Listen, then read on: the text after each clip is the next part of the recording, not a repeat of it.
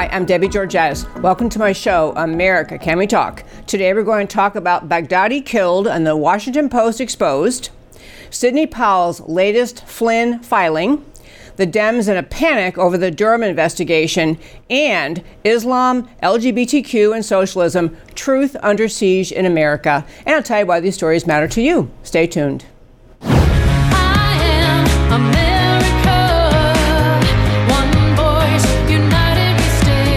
Debbie Georgatos, host of America Can We Talk, is an author, attorney, and political analyst whose mission is to inspire the American political conversation about preserving liberty in the best country on earth. Hello again, and welcome again to America Can We Talk. I'm Debbie Georgatos. Everyone heard on Saturday night and Sunday morning that there was a major victory in the war on terror when U.S. troops in uh, over in Syria killed this Islamic leader, the leader of ISIS. And I want to start by just showing you, before I tell you a little bit more about this, this leader uh, was killed by our forces along with uh, assistance from the Kurds. And I want to just play, ask you first, uh, I, Matt the Wonderful is on vacation. Now I have Derek the Wonderful helping out today. So, Derek, I want to actually ask you please to put up clip two first. There's just a picture of the Washington Post headline that we shall discuss. But there, we can get it full screened. If you can see with that guy, this is the Washington Post headline. This is about al Baghdadi, Abu Bakr al Baghdadi. They described him as an austere religious scholar at the helm of Islamic State, dies at 48. Okay, there are many, many parodies on Twitter, such as Hitler, local painter, dies in accident, or just other ridiculous characterizations. This guy, who was, very fortunately for the world, killed by American troops, was the leader of ISIS. His name, Abu Bakr al Baghdadi. I can't even say his name correctly. Abu Bakr al Baghdadi. I want to hit several points, though, in today's first five about why this matters so much. Number one, it matters a lot that the Washington Post, describing the leader of one of the most extremely evil, violent, terrorist organizations who act on their belief in Islam. One of the most radical organizations in the world, ISIS, that has literally beheaded hundreds, if not thousands, of people, burned people alive, raped and pillaged villages. The leader is finally caught and their characterization of him is austere. I actually got to be wondering if maybe I had not, um, I misunderstood the meaning of the word austere, you know, because to me it was kind of, yeah, kind of serious, but austere just sounds almost like reverential. Austere means severe in manner, self disciplined, solemn, not murderous, evil, horrible human being, but instead they call him austere. Just think about for a moment how many levels of review at the Washington Post did that headline go through? And no one said, hey, wait a minute.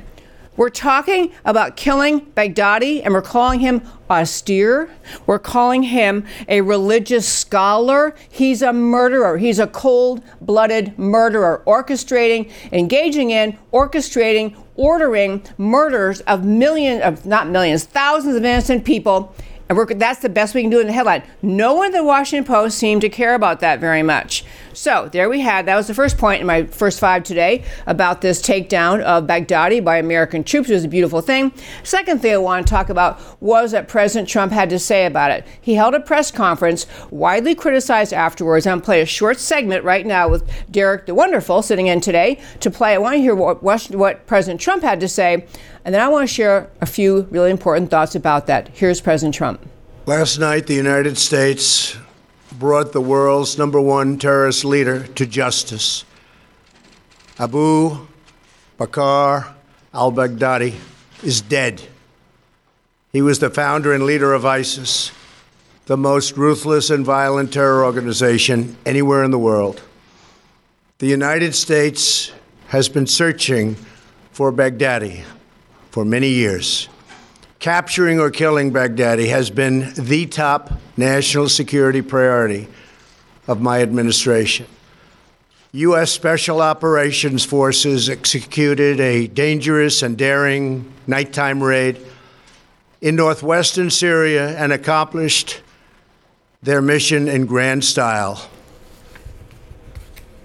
I'm telling you, folks, he said more than that. And to be clear, he did. President Trump did describe it later in that press conference.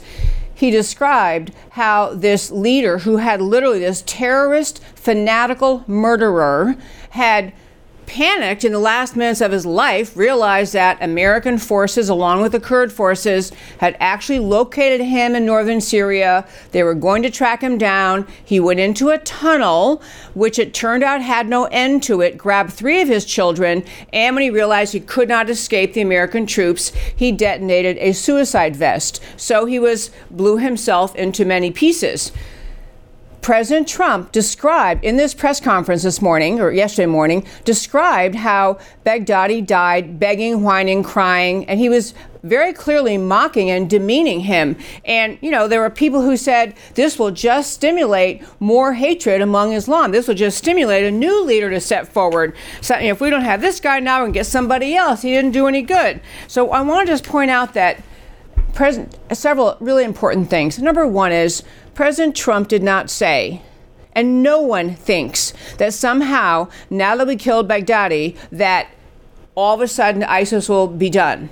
All of a sudden, Islam will be a religion of peace. All of a sudden, the entire ISIS forces around the world will drop arms and say, okay, we surrender. No one said, thought, said or thought anything like that the question of whether or not President Trump should have sounded so gleeful about the execution of this horrific, fanatical, terrorist murderer, whether he should have been so happy about it, I don't even agree with the critics who are critical of him about that.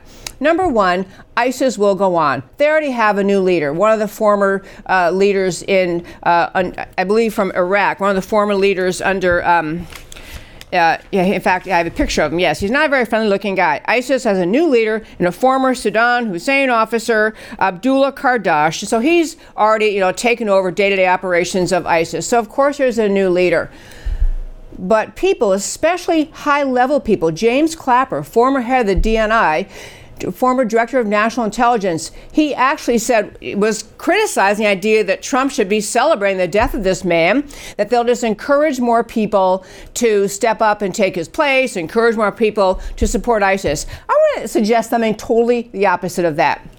ISIS and Hezbollah, all sorts of Islamic terror organizations around this world regularly threaten to kill innocent people, regularly engage in the killing of innocent people, regularly announce a plan to take over the world. There's going to be a caliphate and Islam is going to be in charge and Sharia is going to be the law. They announce their efforts. They embolden those Islamic, the evil Islamic terror organizations in this world, entice young people, especially young men in America and other places in the world, to get on board, to say, wow, this is great. I want to be part of that. Yeah, let's get out there. I want to be part of ISIS. I want to be part of Al Qaeda. I want to be part of Hezbollah. I want to be engaged in killing people. Those leaders of those evil organizations regularly entice people to join their organizations by broadcasting what they're going to be doing. So, is it actually more possible that President Trump's willingness to beat his chest a little bit, and it wasn't even his chest, he was praising our troops, praising our, uh, our special forces in Syria, praising them for being tough and getting the job done he, by his tone, his demeanor, he's telling this next Al Qaeda leader, you know what, don't get too comfy. The next Al Qaeda leader, again, his name is Abdullah Kardash. He was a former officer under Saddam Hussein, nicknamed the Destroyer. I think the Destroyer um, and whoever else steps up in ISIS leadership is actually far more likely to listen to President Trump and think, dang, this guy is not like Obama. This guy's serious. He might actually come after me. He might actually seek me out and try to do something to me. I don't see anything wrong with the president and other leaders being strong and proud of our forces, strong in our statement to the world. We will not permit terror to persist. We will fight terrorists at every turn, every place in this world. We are not apologetic about that. We are not going to say, gee, sure, sorry about the loss of human life. We're going to say, yeah, actually, you, we want you to be worried too, ISIS and Al Qaeda and every other organization like this. This was a, a message, it wasn't a personal, boastful message. It was a message of, yeah, America's back. America, the country that's going to stand up and fight, stand up and stop terrorists, stand up and take out the bad guys. And it's kind of interesting because this has all happened in northern Syria. And you, you likely recall the big fuss last week when President Trump announced we're pulling our U.S. forces away from that Syrian border because the Turkish invasion was going to happen and the Kurds were in the middle of it. And America was acu- accused, actually, of abandoning the Kurds. But actually, what happened, the Kurds and the Americans together took out Baghdadi, not point one. And number two, this operation, now revealed, was actually being planned two weeks ago before President Trump pulled our troops back perhaps pulling our troops back, enabling this to happen in a better, safer, and more secretive way. Perhaps deluding this Baghdadi guy, maybe thinking him thinking him even safer. Now, look, the Americans are leaving, and here I am hiding out in northern Syria. No one knows where I am. Last point about this big news out of Washington is this President Trump did not consult the Democrat leadership of the Congress over before this planned raid and killing of Baghdadi. Nancy Pelosi is complaining about this. Adam Schiff, uh, Schiff is, Representative Schiff is complaining about this. Other people, Demo- high level Democrats, are saying basically, this isn't really right. You know, we shouldn't have the president, he should have consulted. Nancy Pelosi actually had some statement about the need for America and our leadership to have the full breadth of st- military strategy available before taking on an action like this. And President Trump responded to that this morning and basically said, look, I did not consult the leading Democrats in the House because they leak. Because they can't be trusted. Because everything I tell them gets leaked out. Because they spent the last two and a half years leaking any everything they could to hurt Trump, to hurt ultimately the voters who supported President Trump. So Trump, President Trump had a great answer. He said, you know what? Yeah, I didn't consult them. I'm sure the Constitution doesn't require the president to consult the leadership in the House. I mean, he is the commander in chief. It may be past protocol, and it may be really wise past protocol to have the president consult with high level leaders of both parties in the Congress. However, this is not a time when the one, ha- one of the two parties in Washington is behaving with even a modicum of seriousness, even, even a hint of seriousness about the jobs they hold, the reverence for the Constitution, their, the importance of the role they hold to be the leaders in this country. The Democrat Party has been dedicated since the moment President Trump was announced as the, the winner of the 2016 elections in November 2016. They have been determined above all else to take him out of office. They have veered off course, failed to engage in any reasonable, responsible legislating, failed to do anything. And since they've had the majority in 2018, and the Democrats have had the majority in the House, all they have done is try to find a way to take out President Trump. And now they're saying, Jim, I'm sure he didn't consult with us.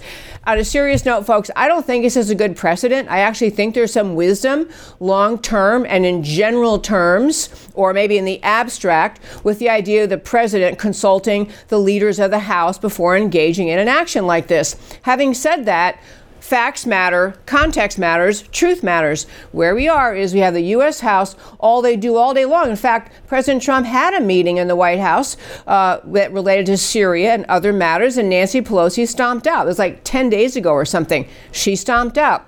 You cannot expect to be treated like a serious leader of America and behave the way the Democrats in the U.S. House are, are behaving. You cannot expect the president to treat you as though this is business as usual. Trump did not personally go over to northern Syria and take out Baghdadi. He obviously consulted with military experts, with people within his administration who are actually trustworthy and who have America's best interests at heart. I'm sure he consulted with some of them. But the idea of Nancy Pelosi, Democrat leader, complaining that Trump didn't come and ask her first, given the way she is conducting the, and leading, the, if you can call it leading, the Democrats in the U.S. House, really put Trump in a position where he genuinely, truly cannot trust them. And if he can't be trusted, he's not going to tell you what he's about to do in taking out really the world's number one terrorist. So, yay and congratulations for our own soldiers, for people fighting over for to preserve America, keep America safe, for taking out Baghdadi, uh, who, by the way, did you realize we had him, Baghdadi? This guy was killed over the weekend.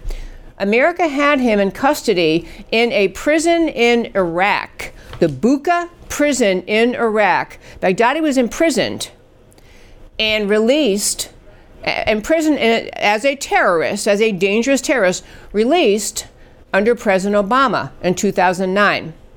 So here we had that unleashed. And, we, and but one last thing I just have to share with you. There were two different families in this country who lost loved ones, lost children, adult children, to ISIS and in particular to Baghdadi's operations. One was the family of James Foley, the other one was Kyla Mueller, K A Y L A, Kayla Mueller. Both of them were victims of ISIS, specifically under uh, Baghdadi's leadership. And both those families issued beautiful statements saying, Thank goodness we finally have a president who will fight back against the enemies who are killing our children. And that, my friends, is today's first five. Well, Sidney Powell, who we've had in the show uh, many times, and we'll have her on again, I'm sure. She is the uh, attorney representing Lieutenant General Michael Flynn.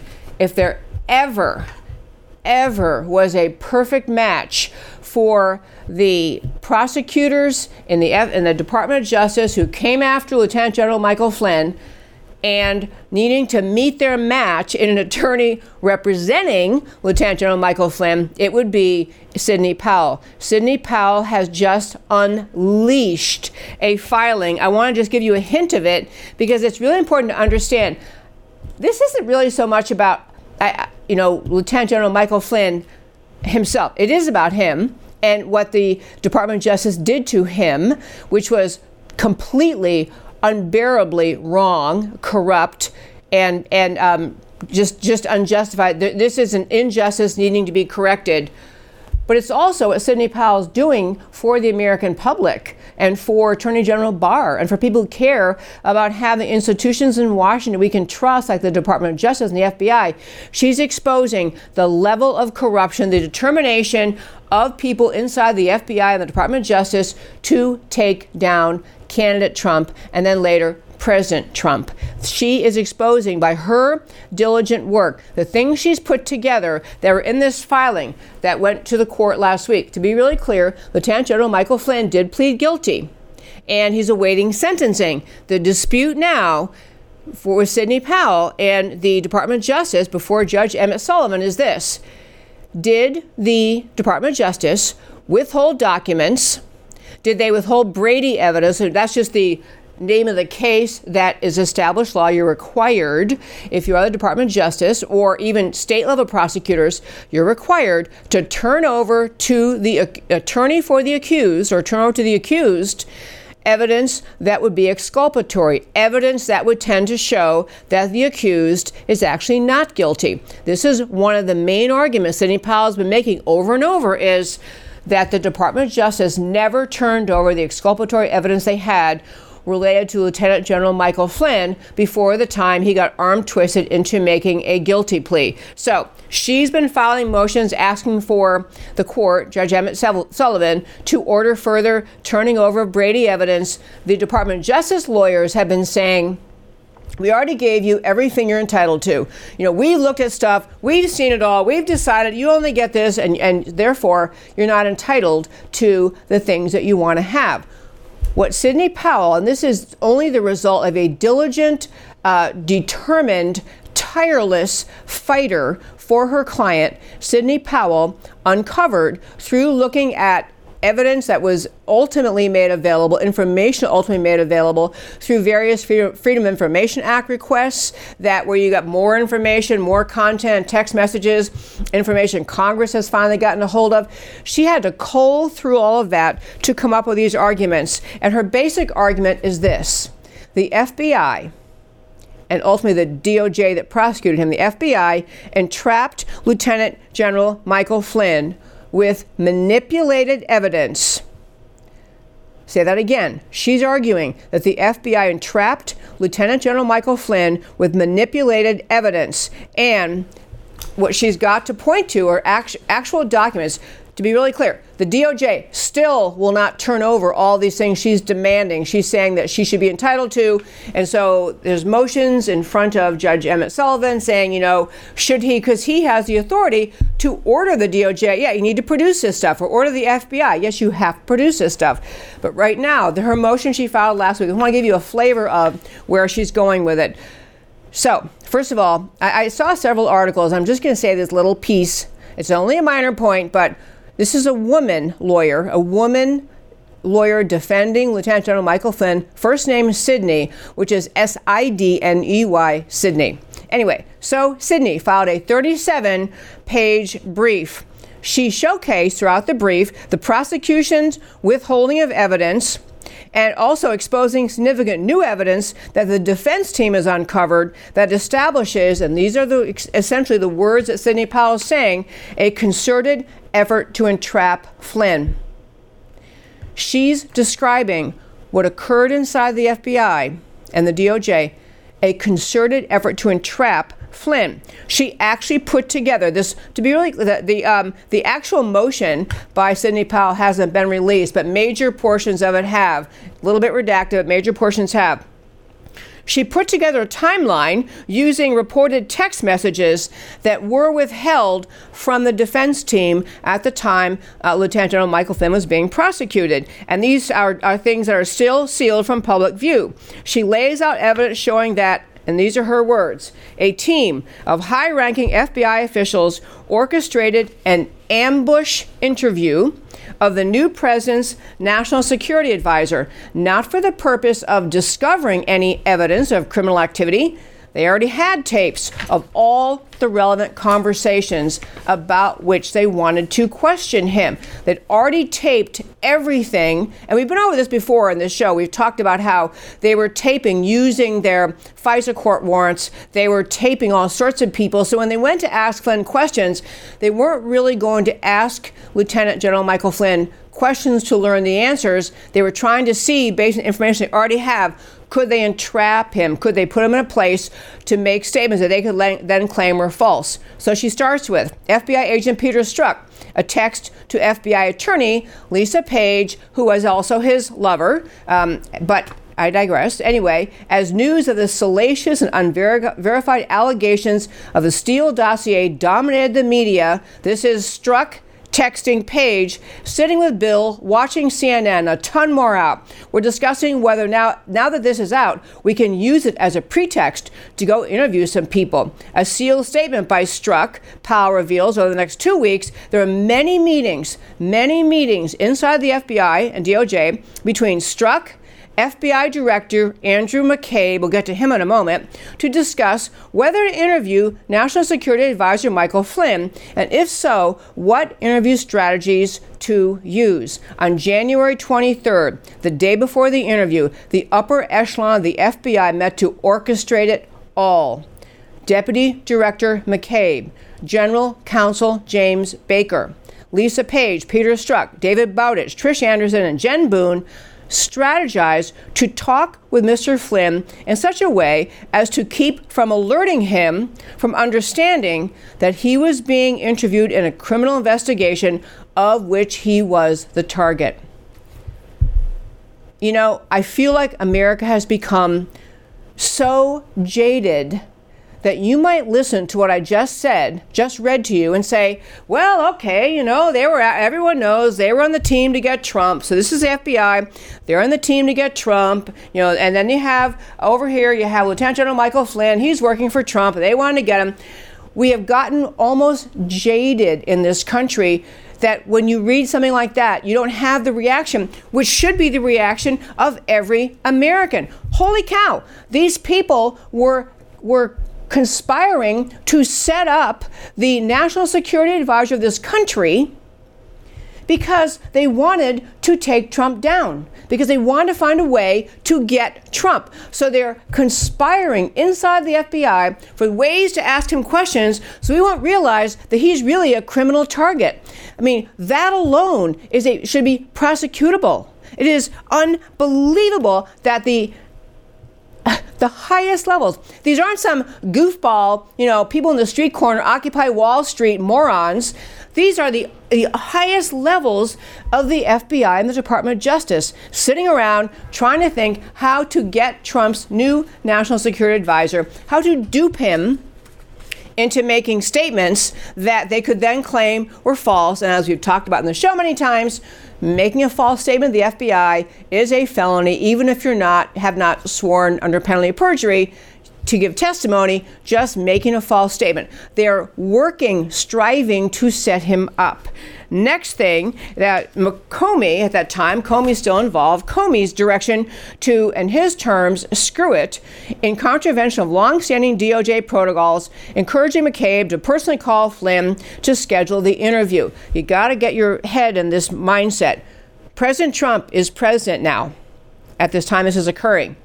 Flynn is his national security advisor. A move, by the way, many people championed at the time. He's a great guy, a, a hero, a long serving military, you know, just, just a great, fabulous choice. So Comey is trying to add to the impression Lieutenant General Michael Flynn would receive when he's asked to give an interview, Comey is trying to is participating in the effort to delude Lieutenant General Michael Flynn into thinking that this is just a friendly interview. The president is the president. You know, he's Republican. I'm in his administration. This is a Republican, you know, executive branch now. We have the FBI, and the FBI is it's okay if we, we still have holdovers because now we understand we're not under Obama anymore. We're under the new president. Unbeknownst to Lieutenant General Michael Flynn, all these characters inside the FBI and DOJ are still in their heads loyal to Obama, loyal to the effort to take President Trump down. Taking down his national security advisor would be would have been a, and was a great first step. Ultimately, they're hoping, of course, to get they want to get Flynn to flip and somehow give them something so they could get Trump. Want also they also had Obama holdover Deputy Attorney General Sally Yates candidly opined that the interview was problematic. It wasn't always clear what the FBI was doing to investigate Flynn. I mean, she's anyway. So let me move on from her though. So then there were there's texts also confirm, and these are crucial things.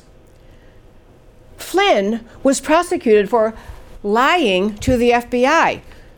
Tex also confirmed Strzok said he did not believe Flynn was lying.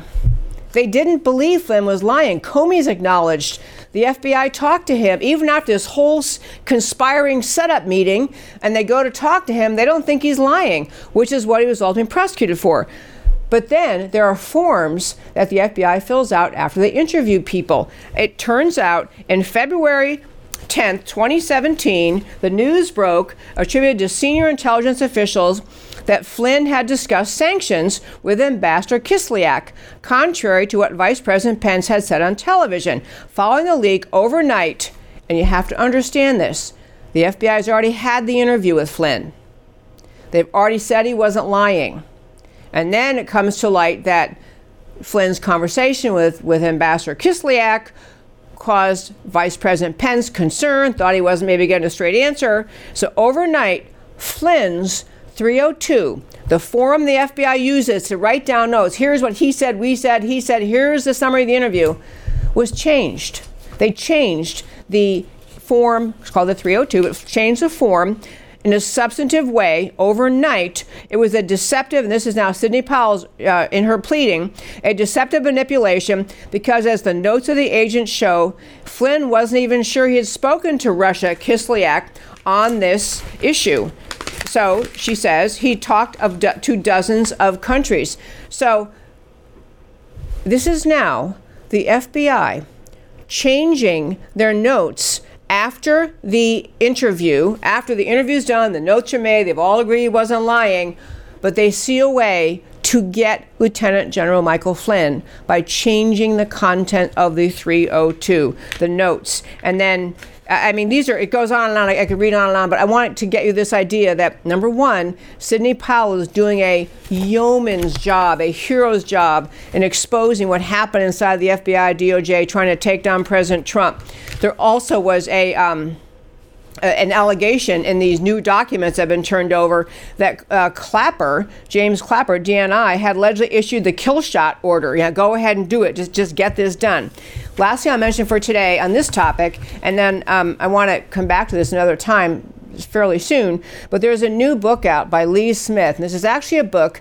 I had someone approach me several months ago to say, do you know that Devin Nunes is writing a book? You know, Congressman Devin Nunes is writing a book, and um, you should try to get him on your show. Well, he, I it was back and forth with his person, but the bottom line was that the book was a little bit delayed. He's going to come to you know Dallas, do some tour talking about, it, but it's not Devin Nunes' book. It is a book by an author named Lee Smith, but the book is about what Devin Nunes figured out, how he figured out what the Democrats, what the DOJ and FBI were up to trying to take down President Trump. Devin Nunes, brilliant member of Congress, put this together very early. Lee put together what we're now finally seeing unfold. So we have this Lee Smith book coming out, I think actually tomorrow or this week, I think. He basically, in this book, in reporting what Devin Nunes figured out, author Lee Smith is writing that there was a multifaceted criminal conspiracy to destroy former National Security Advisor Michael Flynn. It was launched by persons across the national security state apparatus, and it was in part launched because they were concerned about him, Michael Flynn, being such a straight arrow, beginning to do reviews of the security state apparatus, did not want audits of the intelligence agency's operations. This was the other reason they decided they had to take out Lieutenant General Michael Flynn. We shall continue following this story. I'll bring you more about it. But this is these are momentous. Okay, one more point on this story. These are momentous times in America because this is the first time, at least I know of, when the entire apparatus of the national security of our country, the FBI, the Department of Justice, it seems almost clear as, as can be, the CIA and John Brennan, all colluding together on behalf of the Obama administration and the Democrat Party to destroy a Republican candidate, which is ultimately, and please keep this in mind, ultimately to destroy the right of the American people to choose their president. These people decided they knew better and they're going to take him down, and the American people are just going to take it. What you're watching happening now, this impeachment over nothing, is just a continuation of the same mindset that started inside the FBI and DOJ. They don't have to put up with a choice the American people made for president that they don't like. They think they are smarter, better, they know better what's good for America. They don't think they have to put up with it. So, huge story to be following, must, must, because the ultimate thing, if we don't really clean out the FBI, the DOJ, the CIA, everybody involved, everybody who enabled it, everyone who stayed silent, if we don't clean these people out, we will have established that this kind of conduct is acceptable at the highest levels of power in the United States of America, that you can have a literally a kangaroo court, a, a mockery of, our, of the institutions that were created by our laws in our country, a mockery of the structure of government created by the Constitution, all because the American left was really, really bothered that Donald Trump managed to win the election and they felt they were justified in taking him out by any means possible. Next story I want to hit on uh, this is uh, actually really, really interesting what's happening in Washington. There's pure, pure, flat out panic in the minds of Democrats in Washington as they realize that the Durham investigation, this is now to be clear, with inside the Department of Justice, you have Attorney General Barr, who's told Congress clearly there was spying on the Trump campaign uh, during his campaign, clearly ongoing after he was elected. Clearly, there was effort use of the uh, FISA warrants, the, the FBI, to spy on the Trump team, and he Attorney General Barr said months ago to Congress that he was going to investigate to get to the bottom of it.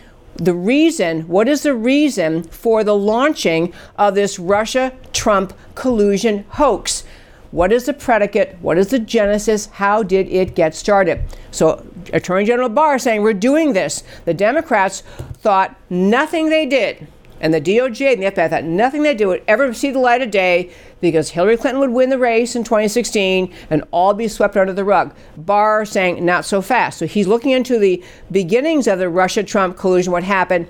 And he has assigned a U.S. attorney uh, who is now uh, deeply, deeply, uh, Attorney General, U.S. Uh, attorney Durham, deeply looking into uh, what exactly happened and how it got started and who facilitated it. There are dozens of people in Washington very, very, very worried. This past week, the one little after since my last show last Thursday, uh, the one development. uh, particular one to mention was that there's now acknowledgement that this has gone from an investigation uh, into a criminal investigation. There, this has crossed a line into a criminal investigation, which isn't just a scary term, a scary label. It carries power with it for the investigators moving forward, the DOJ, to get to the bottom of it because now they're investigating a crime. So people know inside Washington that the uh, criminal investigation is happening. Um, so I want to just mention two or three or four, four maybe. Um, pieces of evidence of what tells you how panicked the Democrats are.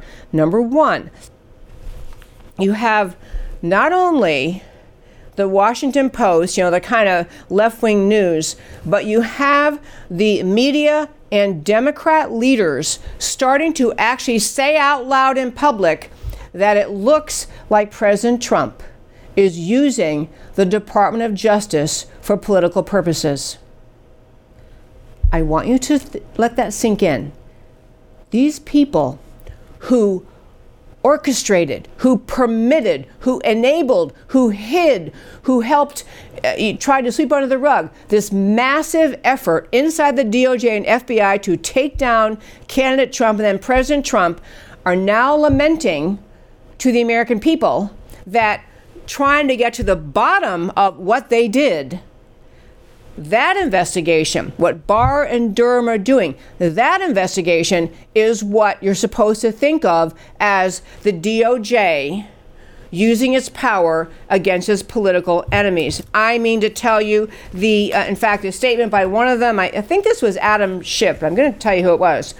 Um, yeah, Adam Schiff said, William Barr, are you our, our U.S. Attorney General? William Barr, this is Schiff's quote, is Trump's tool. He's weaponizing the Justice Department to go after the president's enemies.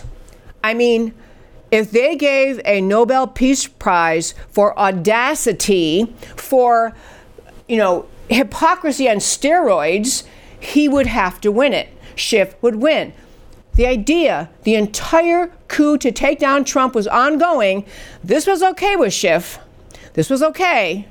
But the idea that someone wants to get to the bottom of it, that, my friends, Schiff is saying is contortion, twisting the use of the Justice Department. I mean, the idea that he can even look himself in the mirror and not just turn red and faint with embarrassment is beyond belief. So that is one line you'll see out of the Democrat media mob, left wingers in Washington, Washington Post, all sorts of the left wing news is oh, look what Trump is doing now. He's using the DOJ for to attack his political enemies, which is what he's doing is uncovering how the DOJ and the FBI were used by the previous administration to attack their enemies. This it, it's, it's almost unbelievable. The second thing I was going to mention was um, it turns out that.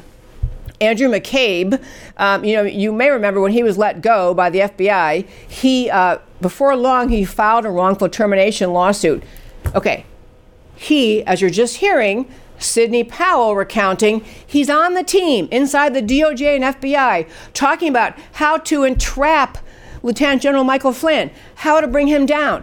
That guy finally gets fired and he sues the, the FBI for wrongful termination. This was several months ago.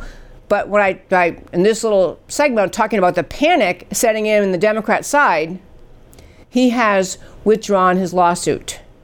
He's saying, never mind about that wrongful termination suit. Now, there are people saying it probably is true that, you know, if he's going to be accused of a crime, which I'm almost sure he will be, McCabe, you know, you have a Fifth Amendment right to not incriminate yourself. A Fifth Amendment right to say, I refuse to testify. You know, take five, I refuse to testify.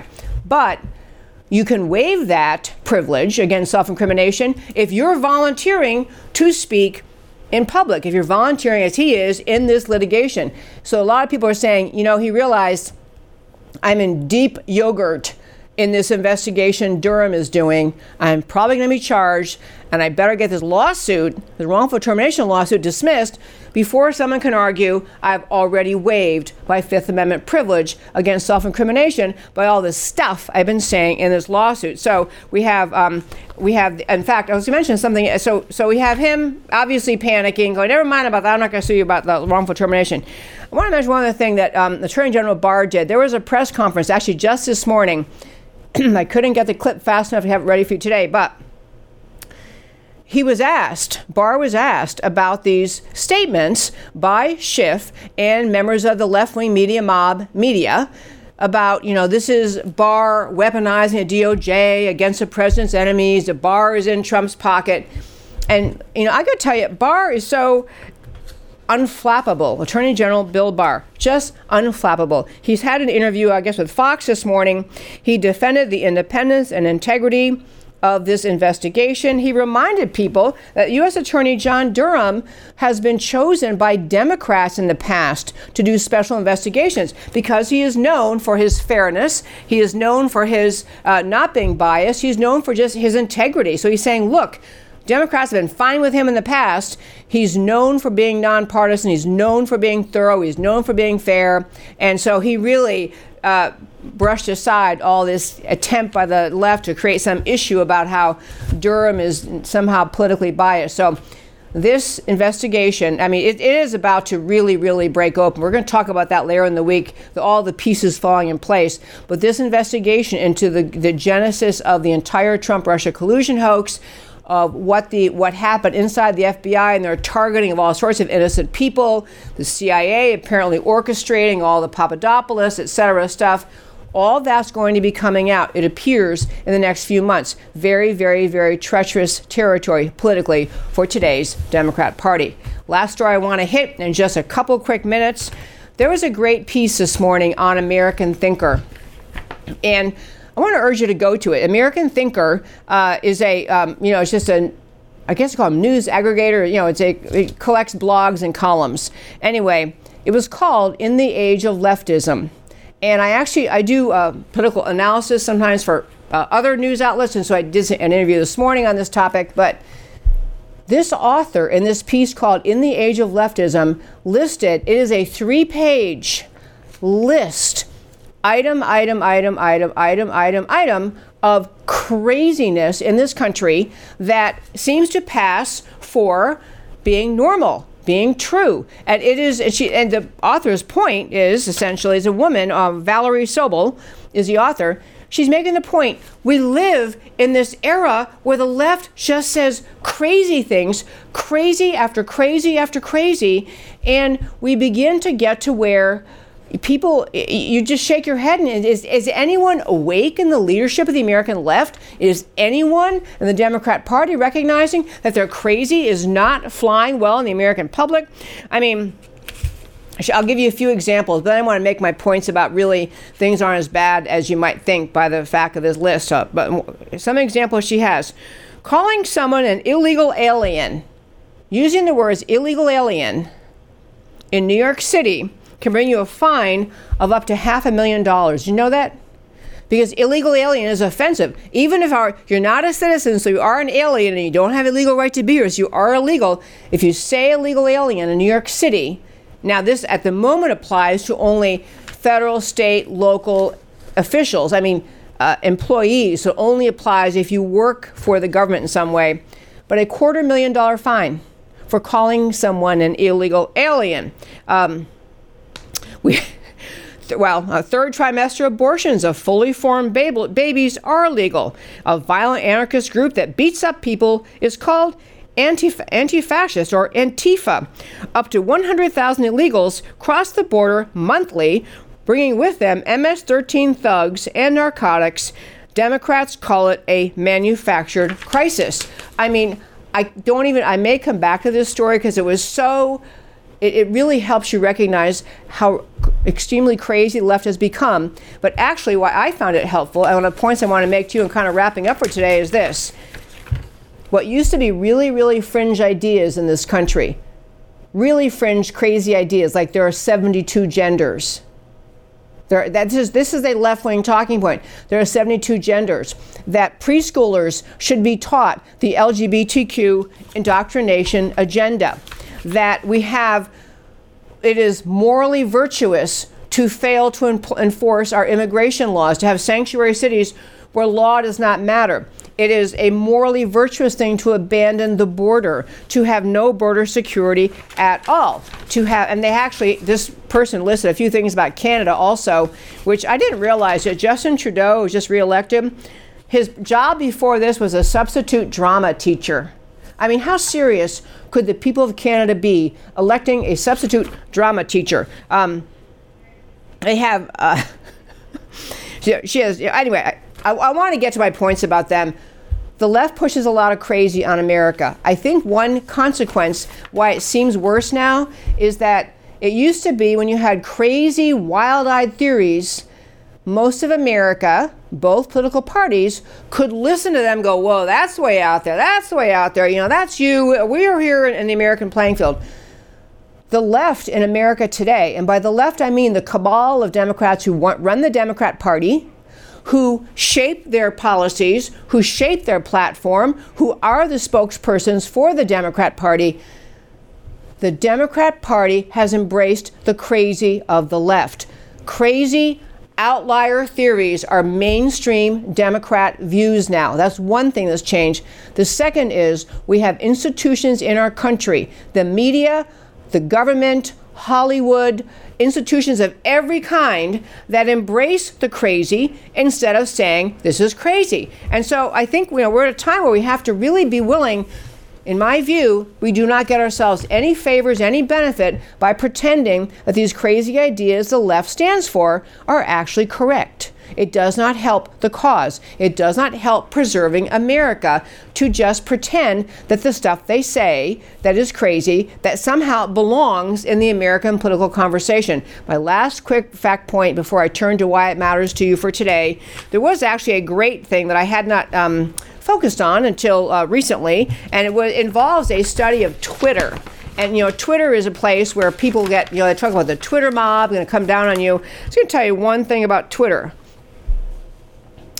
just 6% of the US adults who are on Twitter, on Twitter, 6% of US adults account for 73% of political tweets. Again, on Twitter, 6% of American adults account for 73% of political tweets and they are leftists. They don't approve of Trump. So I'm getting around to saying in closing, before I go to uh, why it matters to you, is just because these crazy ideas get treated as normal in our country and our culture, just because you can have people earnestly stare at the camera and say, "Oh yes, there are 73 genders," and murdering your ba- your perfectly healthy baby after it is formed and born is a form of protecting women's equality. I mean, the on issue after issue after issue after issue, the left has gone crazy and they embrace the crazy.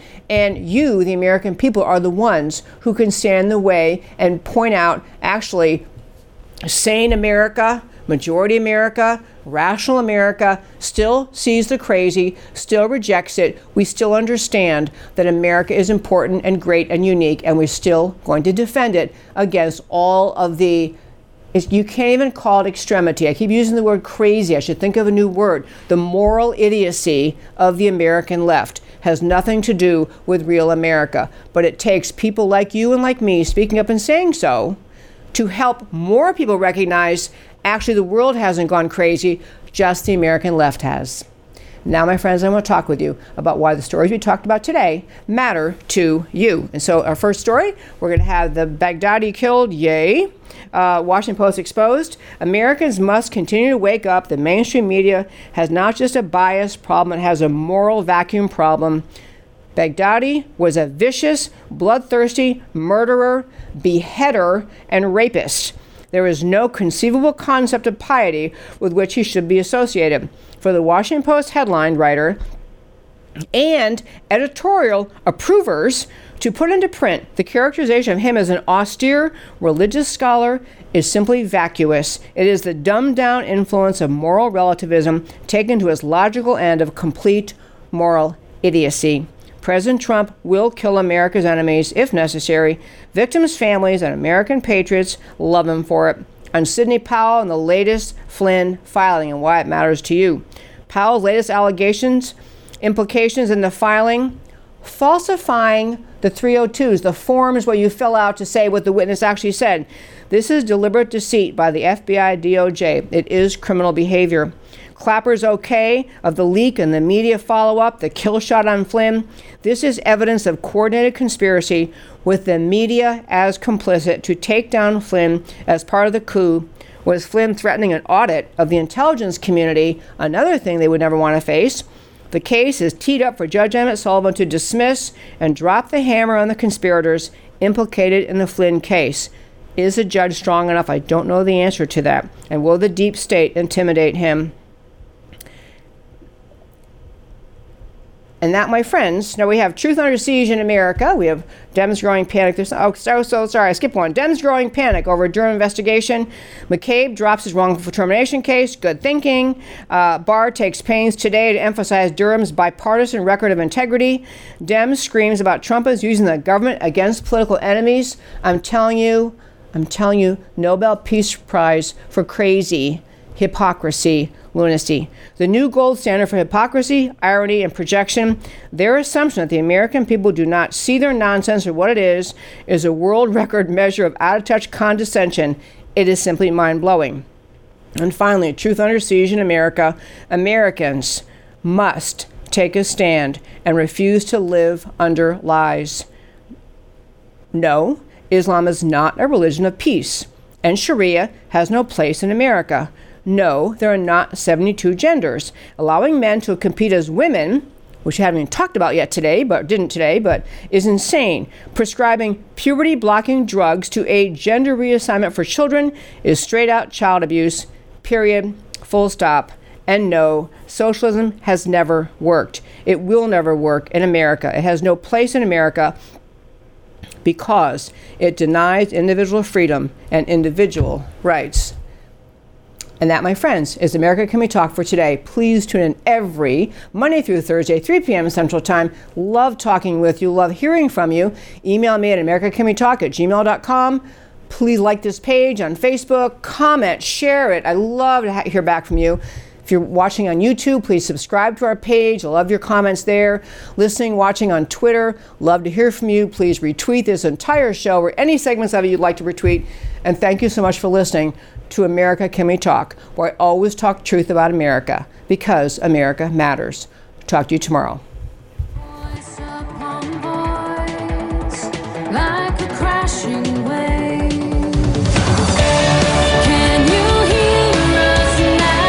America Can We Talk? Truth about America.